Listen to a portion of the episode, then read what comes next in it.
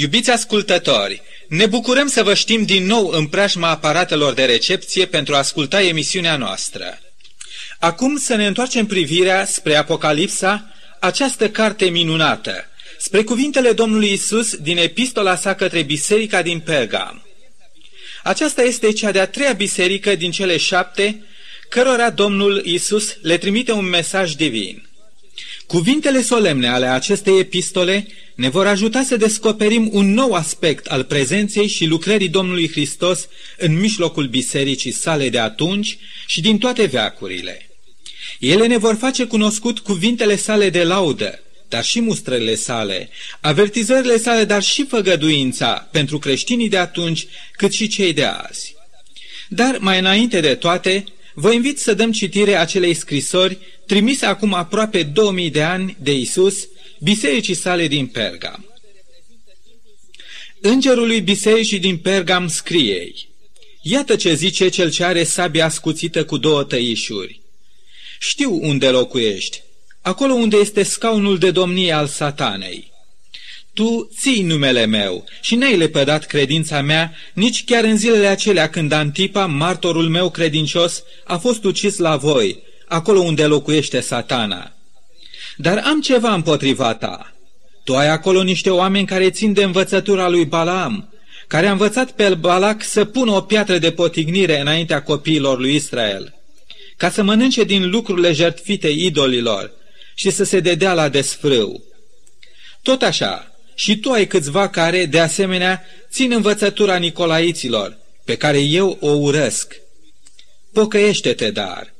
Altfel, voi veni la tine curând și mă voi război cu ei cu sabia gurii mele. Și această scrisoare către biserica din Pergam este o descoperire a Domnului Hristos. Priviți cu ce cuvinte semnificative își începe Domnul de data aceasta epistola sa. Știu unde locuiești. Cât de profundă și intimă este puterea desăvârșită a sa de a cunoaște. Celor din Efes le-a scris, știu faptele tale – Celor din Smirna le-a spus, știu necazul tău, sărăcia ta și bat jocurile din partea celor ce zic că sunt iudei. Iar aici Domnul arată că este un observator atent al condițiilor în care ne trăim viața. El ne asigură, știu, știu unde locuiești. Așa cum deja am avut ocazia să subliniem în emisiunile precedente, cunoașterea exactă a situațiilor și stărilor de lucru din fiecare biserică se datorează faptului că Domnul Isus este prezent continuu în mijlocul celor șapte biserici, simbolizate aici în Apocalipsa, în primul capitol, prin cele șapte sfeșnice. El este văzut umblând prin mijlocul lor. Aceasta înseamnă o cunoaștere nu statică, ci activă, dinamică, plină de interes și de grijă. Tot ceea ce noi cunoaștem despre această biserică se datorează celor scrise în epistola pe care Domnul a trimis-o de pe Patmos. Iar cele scrise în această epistolă constituie o imagine clară nu numai a situațiilor din acea biserică locală, ci și o imagine simbolică a bisericii creștine din secolele 4 și 5. Înțelesul numelui cetății Pegam pare să fi fost legat de poziția topografică a cetății, zidită pe o înălțime care domina câmpiile din jurul ei – de aici și înțelesul numelui ei, citadelă sau înălțime.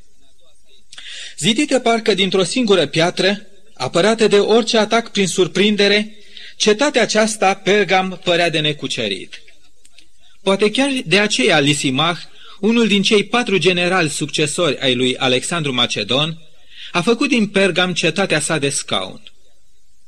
La data aceea Pergam părea a fi cel mai sigur loc, cel mai bine apărat, cel mai puternic și mai de necucerit.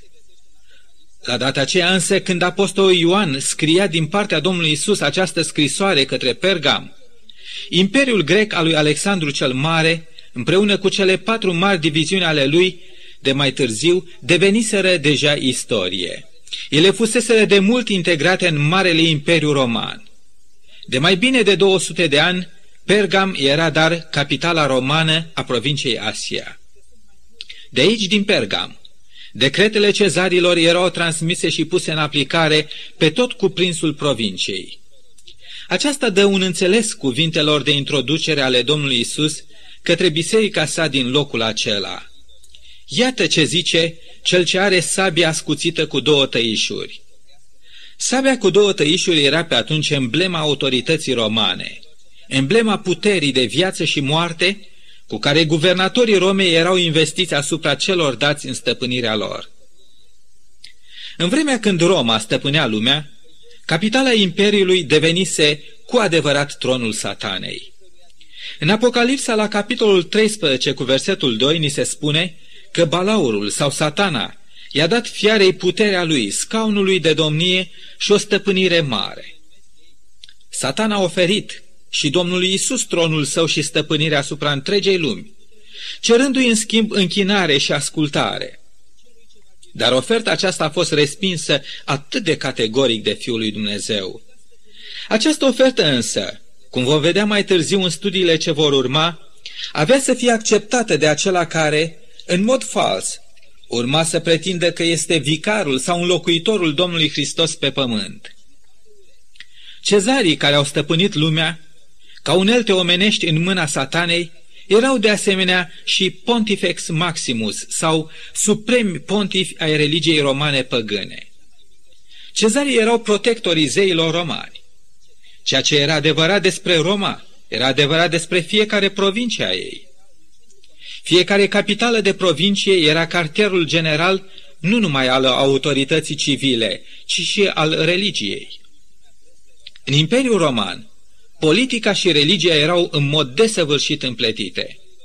Aceasta ne ajută să tragem concluzia că acolo unde religia este falsă, este păgână, acolo vom găsi totdeauna prezentă această combinație de politică și religie.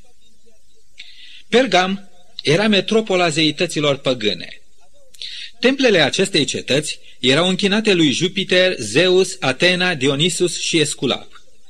Esculap era zeul vindecător, zeul patron al cetății, denumit Marele Medic și Salvatorul, nume care rivalizau evident cu acela al persoanei și lucrării Domnului Hristos.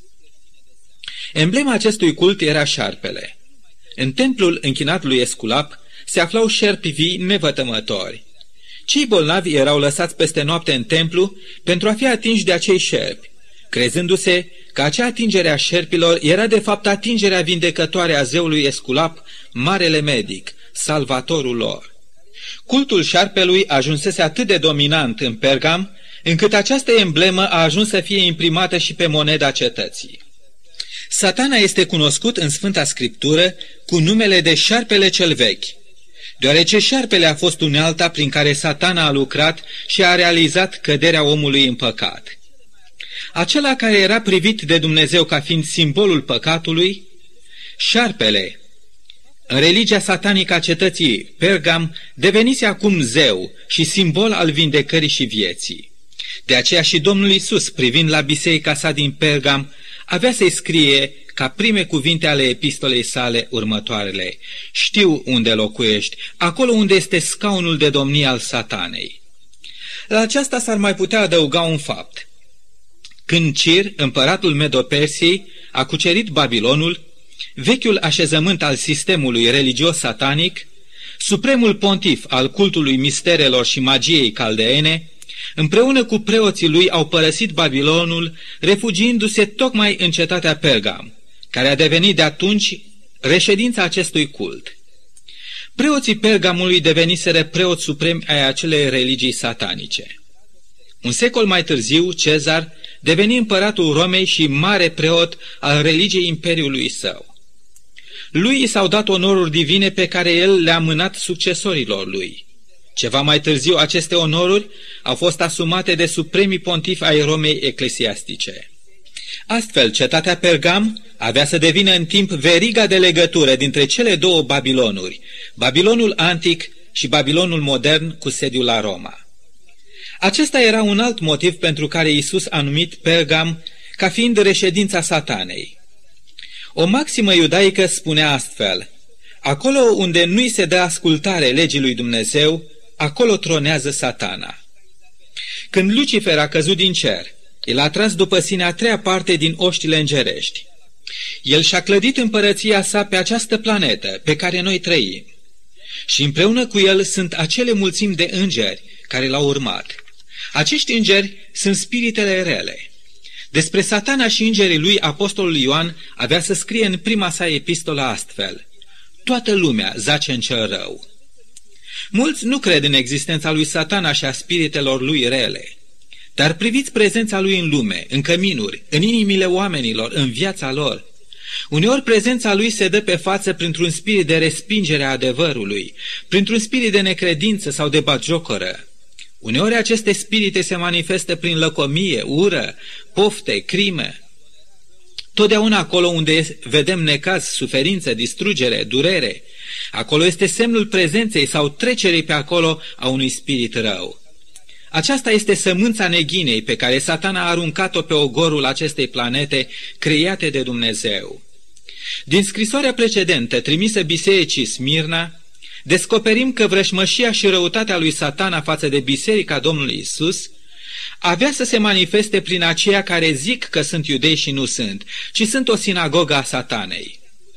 Dar acum, în perioada eclesiastică a bisericii Pergam, satana avea să-și manifeste răutatea și vrăjmășia sa nu prin biserică, nu prin cei ce îmbrăcaseră haina religiei, ci prin aceia care stăpâneau lumea, prin aceia cărora satana le dăduse puterea, scaunul și o mare stăpânire. Satana acum, după o epocă de 200 de ani de suferință, necazuri și batjocoră, prin care a căutat să nimicească Biserica lui Hristos, dorea să invite biserica și pe urmașii Domnului Hristos să se bucure de slava și strălucirile lumii, de toate privilegiile pe care satana era acum dispus să le așeze la picioarele celor credincioși. Ca și atunci, când a ispitit pe Domnul Isus cu împărățiile lumii și cu toată strălucirea lor, satana era acum prezent în Pergam, pe tronul lui, spunând bisericii, Iată, toate aceste lucruri ți le voi da ție, dacă te vei arunca cu fața la pământ și te vei închina mie. Isus nu și-a plecat nici măcar fruntea în fața lui satana și nu i s-a închinat. Dar cum avea să răspundă acum biserica sa din Pergam? Biserica sa de aici, din acea cetate așezată pe înălțime, puțin câte puțin, și-a lăsat privirea atrasă de strălucirile, fastul și avantajele lumii și a acceptat favorurile ei și în loc ca ea să rămână în continuare la înălțime, pe stânca veacurilor, pe Isus, la un moment dat ea s-a coborât la nivelul lumii pentru a fi susținută de puterea și favorurile mâinii care până mai ieri o persecutase. Evenimentul istoric care a declanșat această încuscrire a bisericii cu lumea este așa numita convertirea împăratului Constantin. În prima parte a secolului IV se spune că tronul Romei devenise liber prin moartea lui Cezar. Printre cei ce se găseau acum în lupta pentru tron se afla și Constantin, un general roman. În anul 312 după Hristos, la podul Milvian, aproape de Roma, armatele lui Constantin se aflau într-o încleștare cu alte armate în lupta lor pentru tron. Destinul imperiului urma să se hotărească cât de curând.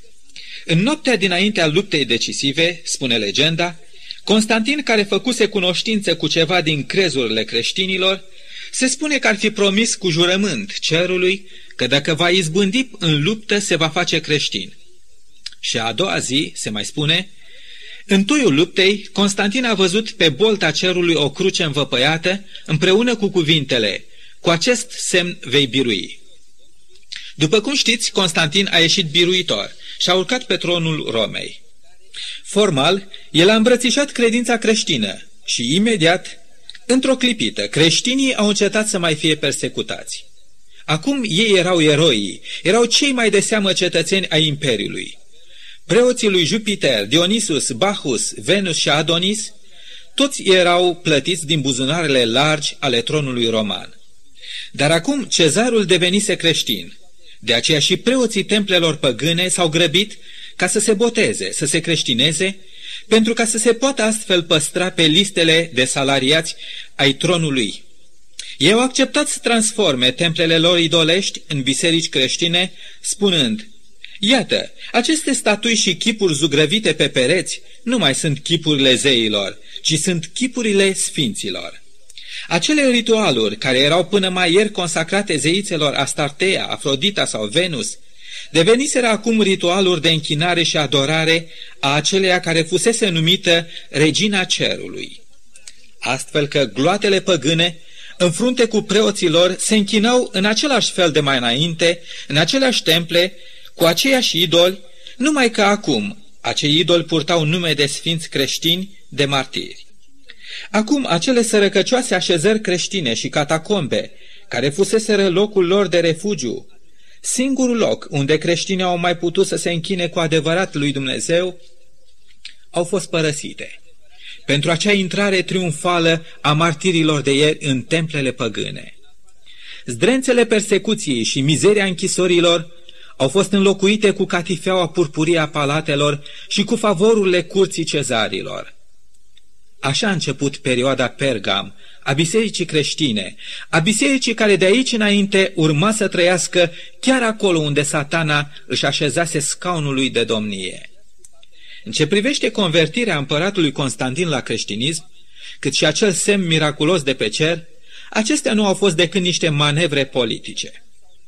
Despre convertirea lui Constantin și acel semn al crucii, cardinalul Gibbon, care a scris opera sa în mai multe volume cu titlul Declinul și căderea Imperiului Roman, a amintit despre acestea cu destulă ironie, astfel. Pentru oamenii religioși de pretutindeni, aceste două fapte au fost deopotrivă adevărate.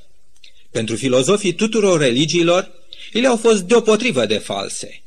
Iar pentru politicienii tuturor religiilor, acestea au fost deopotrivă de folositoare. Constantin a fost un politician foarte dibaci. El a surprins posibilitatea de a-și atinge scopurile sale imperiale, folosindu-se de cele mai bune elemente ale imperiului său, creștinii. A fost el cu adevărat convertit? Haideți să luăm în seamă doar câteva dovezi. Prima. El a continuat să sărbătorească toate ceremoniile și sărbătorile păgânești. A doua. El a plănuit în mod vizibil să combine închinarea față de Hristos cu închinarea față de Apollo. De exemplu, pe monedele din vremea lui poate fi văzut chipul lui Apollo, iar pe cealaltă față înscris numele lui Hristos. A treia dovadă este dată de celebrul decret duminical. În acest decret, dat în martie anul 321 după Hristos, el a poruncit tuturor credincioșilor de pe întinsul imperiului său serbarea duminicii în locul serbării creștine a sâmbetei. Și împăratul Constantin a consacrat această zi adorării păgâne a soarelui, numind-o Dies Solis, ziua soarelui. La anul 325, ca a patra dovadă, când a prezidat celebrul sinod de la Nicea, el era încă nebotezat. El a intrat în acea adunare a episcopilor, a bătrânilor bisericii, îmbrăcat cu toată strălucirea imperială și cu mare pompă. În timp ce străbătea sala spre a se așeza pe tronul lui de aur, toată acea mulțime de conducători creștini a stat în picioare în semn de cinstire a aceluia care era acum patronul lor. El, Pontifex Maximus de altă dată, patronul zeilor și al templelor păgâne, patronul de altă dată al cultelor idolatre satanice, era acum patronul Bisericii lui Hristos, capul de onoare al acelei adunări. Cu adevărat că biserica din Pergam de altă dată, cât și biserica din perioada Pergam, avea de aici înainte să-și ducă existența în niște condiții spirituale teribil de grele. Ea era chemată să trăiască și să supraviețuiască chiar acolo, unde era scaunul de domnie al satanei, să supraviețuiască favorurilor lumii și corupției, idolatriei și practicelor josnice ale păgânismului, botezat doar pe din afară, dar în realitate un păgânism neconvertit. Creștinii acestei perioade trebuiau să supraviețuiască acelui proces de eroziune spirituală care începuse să lucreze în rândurile bisericii adevărate.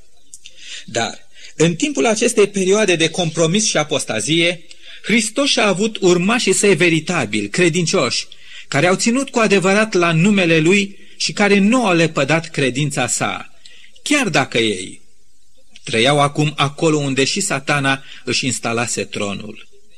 Aceasta înseamnă că Isus are ochii ațintiți asupra oricărui ucenic al său, sincer și credincios, din orice biserică, din orice templu și din orice sistem religios de închinare. Dacă moneda pe care o bătuse împăratul Constantin exprima corect spiritul creștinismului din acea epocă, un amestec de păgânism cu învățături creștine, Pecetea Domnului Hristos pentru aceeași perioadă a rămas nezguduită, purtând pe o fața ei cuvintele, Domnul cunoaște pe cei ce sunt ai lui, iar pe cealaltă fața a efigiei, având scrise cuvintele, Oricine rostește numele Domnului să se depărteze de fără de lege. Da, perioada Pergamului este perioada când, așa după cum avertiza Apostolul Pavel cu mult înainte, în a doua sa epistolă către tesaloniceni, în această perioadă avea să se descopere lumii omul fără de legii, protivnicul, care se înalță mai presus de tot ce se numește Dumnezeu sau de ce este vrednic de închinare. Așa că, spunea în continuare Apostolul Pavel, acest protivnic al lui Dumnezeu se va așeza în templul lui Dumnezeu, dându-se drept Dumnezeu. Și această apariție a omului fără de legi în templul lui Dumnezeu avea să aducă odată cu ea un val de nelegiuiri pe care Domnul Isus le aseamănă aici, în epistola către Pergam, cu nelegiuirile, pe care Balaam, profetul său de odinioară, le-a adus în tabăra poporului Israel de atunci, care se găsea tăbărât la hotarele Moabului. Dar despre acestea vom continua în săptămâna viitoare. Mă întreb azi, iubiți ascultători, și îmi permit să vă întreb și pe dumneavoastră, poate Domnul Isus, privind la decăderea, corupția, nelegiuirile și faptele murdare, care se găsesc în viața multora din bisericile creștine. Privind la păgânismul ceremoniilor lor, la spiritul lor lumesc, poate el să ne numească urmașii lui? Poate el să conteze pe noi că ținem la numele lui și păzim credința sa, astăzi, într-un veac de corupție, de creștinism pornit spre păgânizare?